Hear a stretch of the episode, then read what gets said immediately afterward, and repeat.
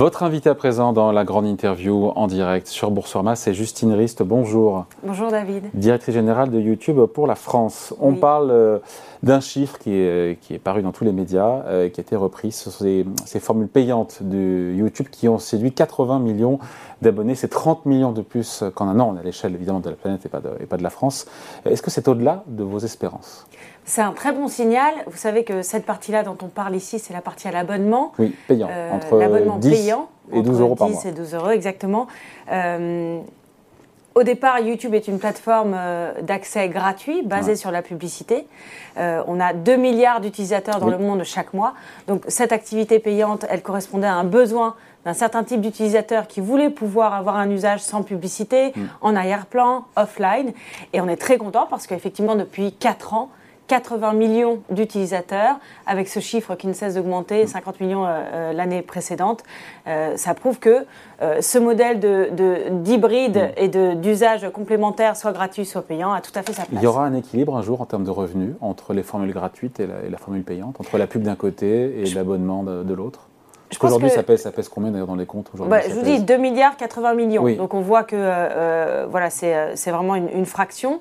Le but, c'est vraiment, nous, de suivre les demandes des utilisateurs. Chacun, chacune de nos innovations sont drivées, sont poussées par ce que nous demandent les innovateurs, donc les utilisateurs. Donc on verra bien à terme comment, comment tout cela évolue. Le cœur de notre métier, quand même, YouTube existe depuis 17 ans et le cœur de métier est basé sur la publicité. Hmm. Comment vous expliquez cette accélération euh, des abonnements sur un marché qui est concurrentiel? Pardon, mais il y a du monde. Hein. Il y a Deezer, Apple Music, Amazon Music, euh, j'en oublie, euh, et Spotify, bien évidemment le plus gros. Bah, je pense que c'est plusieurs facteurs. C'est d'abord euh, la qualité d'une expérience utilisateur. Euh, à l'intérieur de l'abonnement YouTube Premium, vous avez tout l'univers de la musique. Et lorsque vous allez sur YouTube euh, Musique, vous avez 100 autour d'un artiste. 100 millions de titres. Vous avez non seulement les titres, mais vous avez tout l'environnement autour de l'artiste, les backstage, les contenus que l'artiste fait, fait, fait lui-même. Vous avez une profondeur de contenu qui existe nulle part ailleurs. Et c'est ça qui est incroyable, c'est que dans un univers, et en particulier en France, où euh, quand même euh, la concurrence est très installée, et tant mieux, euh, chacun trouve son parti et ses usages et sa place. Sur ces 80 millions d'abonnés, ça inclut les utilisateurs qui, qui sont en période d'essai, donc gratuit. on sait combien resteront au-delà de cette période offerte gracieuse? Alors, on ne communique pas sur les chiffres entre le, ce qu'on appelle les trials, ceux qui essayent et ceux qui bah convertissent. Mais Vous avez une idée quand même, ouais, enfin, on est sur des, sur des transformations et des ratios tout à fait sains. Et, euh, et au de l'ordre de 1 sur 2 Je ne pourrais pas vous donner. je pourrais pas 6 vous donner sur 5 Mais euh, voilà, vraiment, je pense que ce qu'il faut retenir, c'est 80 millions après 4 ans euh, de lancement, un usage qui continue de se déployer, et YouTube, il faut l'appréhender dans son ensemble, une plateforme, 2 milliards d'utilisateurs. Euh, YouTube Music, YouTube Premium, euh, service payant qui vous permet d'être euh, numéro 3, c'est numéro 3 mondial, c'est ça? J'ai regardé les chiffres, c'est compliqué de, de comparer des, des plateformes de streaming musical payantes. Oui, bah alors après, c'est numéro 3 ou numéro 4 Il faut, il, faut, il faut Spotify premier, 200 millions ouais. d'abonnés. Voilà, après, vous avez c'est compliqué de citer les concurrents Non, pas du tout, pas du tout. Vous avez Apple et euh, Apple Music derrière, ouais. Qui ne communique plus d'ailleurs, hein. qui communique plus vraiment sur ces. Euh, non, mais je pense que. Euh... Ah, Amazon, pardon, Amazon Music, parce que j'arrive pas à voir les chiffres. Ah, ben je sais pas, il faut leur demander. Ouais, d'accord. on regarde pas la concurrence. mais bien sûr que si, et on vit euh, tous ensemble la concurrence. On voit bien aujourd'hui que le, le monde de la technologie, le monde des plateformes est extrêmement riche. Euh, et je reviens un peu sur YouTube puisque c'est ce que je représente et, euh, et euh, la grande histoire qu'on raconte. YouTube a été créé en, demi, en 2005. 2005, 2005, donc ça fait 17 ans d'existence. Aujourd'hui, YouTube en France est la première destination vidéo. C'est 40 millions d'utilisateurs chaque mois. On a fait notre rapport d'impact économique parce qu'on est dans Ecorama. Ce qui nous importait, c'est de comprendre quelle était notre contribution. 650 millions d'euros de contribution au PIB français. Vous savez de combien est le PIB français? Le PIB, les chiffres. Euh, le PIB français, c'est une très bonne question. Nous sommes à plusieurs. Euh, dites-le-moi, vous, oui, qui voilà. 2500 milliards d'euros. Oui. Donc 650 millions d'euros, c'est très bien, tant mieux, et ça se traduit en emploi, vous allez en, parler. Mais c'est négligeable quand même, je veux dire. Et tant mieux, on prend, on prend, mais je veux dire à l'échelle du PIB. pardon, mais, négligeable. C'est vous qui faites le rapport au PIB, c'est pour ça. Oui, oui, non, mais bah, parce que c'est important de voir combien on se mesure par rapport au PIB. Et si, nous, notre ambition euh, pour YouTube en France, c'est de soutenir la création française et la créative économie française. Quand on voit que ce qu'on a contribué l'année dernière, enfin en 2021, à 650 millions et plus de 20 000 emplois équivalents temps plein, c'est quand même pas rien. Oui, oui, ce sont, c'est un écosystème. Ils vont où ces 650 millions d'euros Alors, c'est à la fois euh, ce qui va directement euh, en contribution directe dans la poche des détenteurs de chaînes. Vous savez que notre modèle économique, il est basé sur plus de la moitié du reversement de nos revenus voilà, aux détenteurs de chaînes, ceux qui ont des chaînes sur YouTube. Et puis ensuite, revenus indirects. Lorsque vous êtes un créateur, un YouTuber, un média, vous allez avoir ce que vous faites sur YouTube et toucher les revenus publicitaires ou premium. Mais vous allez aussi voir ce que euh, toute l'activité que vous avez déployée autour de cette, euh, euh, on va dire, ancrage principal. Vous avez une boutique en ligne, vous êtes la plupart du temps, les youtubeurs sortent des, des livres, ont des magasins, ont même des restaurants. Ce sont des chefs d'entreprise. Et c'est ça qu'on voit aujourd'hui, c'est que en 15 ans d'existence, YouTube a accompagné tout un secteur de la création et de la nouvelle création qui s'est professionnalisé et qui est pérenne. Et on est quand même très fiers de ça. Après, dans, ce qui est intéressant quand on regarde un petit peu les, euh, euh, ce que vous faites, donc YouTube Premium, 12 euh, euros par mois. Qu'est-ce qui euh, au-delà de l'expérience client, vous l'avez un peu évoqué, qu'est-ce qu'il y a de plus ou de moins par rapport, encore une fois, à un Spotify? C'est l'expérience au-delà du, du, catalogue, 80 millions, 90 millions de, titres chez moi, 100 millions chez toi, au-delà de ça? Mais je pense que. est-ce que tout le monde se marque encore, à peu près Encore une fois, prenons un pas de recul. la nouvelle approche de, YouTube, enfin qui continue d'être complètement dans sa, dans sa, dans sa lignée hein, depuis toujours, c'est nous suivons les usages. Nous avons lancé il y a deux ans euh, une fonctionnalité qui s'appelle Shorts, qui vous permet de créer des contenus 15 secondes verticales. Oui, court. Court. Euh, rémunéré. rémunéré. 45% va 45% dans la poche des créateurs. Mais 2005, YouTube est créé. 2011, je peux faire des lives sans, limitation de, durée. 2016, mm. euh, YouTube devient accessible depuis les écrans de télévision. L'écran de télévision, c'est aujourd'hui le deuxième canal de consommation de YouTube en France. Et, ça, c'est hyper intéressant parce que derrière cet usage écran télévision, c'est de l'audience conjointe, des 7 à 77 ans. Et puis, il y a deux ans, YouTube Shorts, aujourd'hui 1,5 milliard d'utilisateurs euh, chaque mois, 30 milliards de vues chaque jour. Donc, c'est un usage qui s'est très installé. Et toute cette offre-là, toute cette expérience-là, on la retrouve que ce soit sur l'offre euh, gratuite ou que ce soit sur l'offre premium.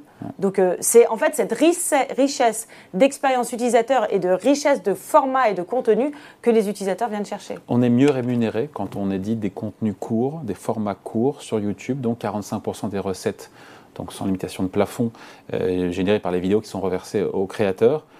C'est plus que TikTok, parce qu'il faut qu'on parle de TikTok, évidemment, même si vous n'avez pas qu'on parle de la concurrence, et je peux le comprendre. vous, êtes mieux disant, vous êtes mieux disant. Moi, j'adore qu'on parle YouTube est la seule plateforme qui, depuis sa genèse, a un modèle économique de partage de la valeur à euh, ses euh, créateurs. Mais on est rémunéré aussi hein, sur TikTok. Oui, mais alors euh, déjà d'une manière un petit peu différente. Et encore une fois, pour parler de ce qu'on a fait, depuis que nous avons été créés, plus de la moitié de nos recettes publicitaires sont reversées aux détenteurs de chaînes. Dans cette logique multiformat, s'appuie aussi cette logique multi-revenu. On a créé Short il y a deux ans. À partir de janvier, cette logique. Oui, je ne l'ai pas dit, c'est à partir de janvier. Voilà, à partir de janvier, ce principe de partage des recettes va aussi s'appliquer à Shorts, 45% des revenus, vous l'avez expliqué. Euh, sur les trois dernières années, on a reversé 50 milliards de dollars aux détenteurs de chaînes. C'est comme ça qu'on est un, un, contributeur pérenne et, que, et c'est pour ça que des youtubeurs d'il y a 15 ans je pense à Cyprien, je pense à Norman, je pense à Squeezie, aujourd'hui sont totalement établis euh, en tant que chef d'entreprise professionnel.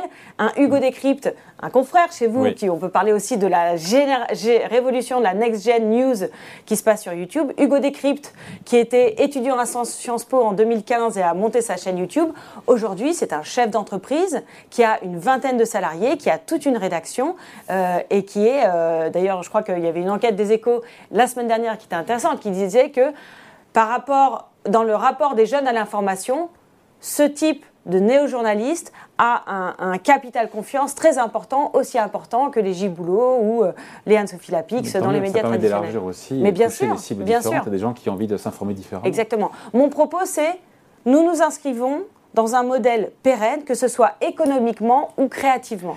Dit simplement, Justine Rist, un créateur de contenu court euh, sera mieux rémunéré sur YouTube que sur TikTok? Ça, En fait, euh, notre principe, c'est tout le monde peut avoir accès à cette rémunération, à ce modèle.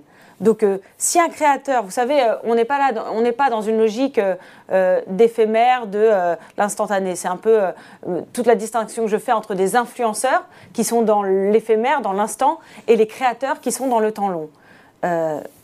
Je reviens toujours, encore une fois, sur cette création Vous aimez les deux comme clients. Mais bien sûr, bien sûr. Et, et, et aujourd'hui, vous avez des créateurs shorts euh, qui arrivent sur la plateforme, qui cohabitent avec des créateurs longue forme. On va publier euh, fin de cette semaine notre top 102 des chaînes les plus suivies sur YouTube et vous allez voir que nous avons un mix formidable entre des créateurs short form et des, et des créateurs longue forme. Bon. Euh, cette montée en puissance des abonnements, je reviens là-dessus. Vous aimez beaucoup parler des abonnements. Non, bah ça c'est intéressant, c'est un changement du modèle aussi. je veux dire, c'est une... pas, pas, un changement modèle. C'est vraiment une, évolution. Oui, une évolution. Voilà, pour répondre à un besoin non, mais pour l'industrie musicale, je pense aussi, on parle des créateurs, je pensais à ça en fait. Ma question était là sur dire que pour l'industrie musicale, c'est beaucoup d'argent. On a souvent reproché aux plateformes de reverser des quenouilles.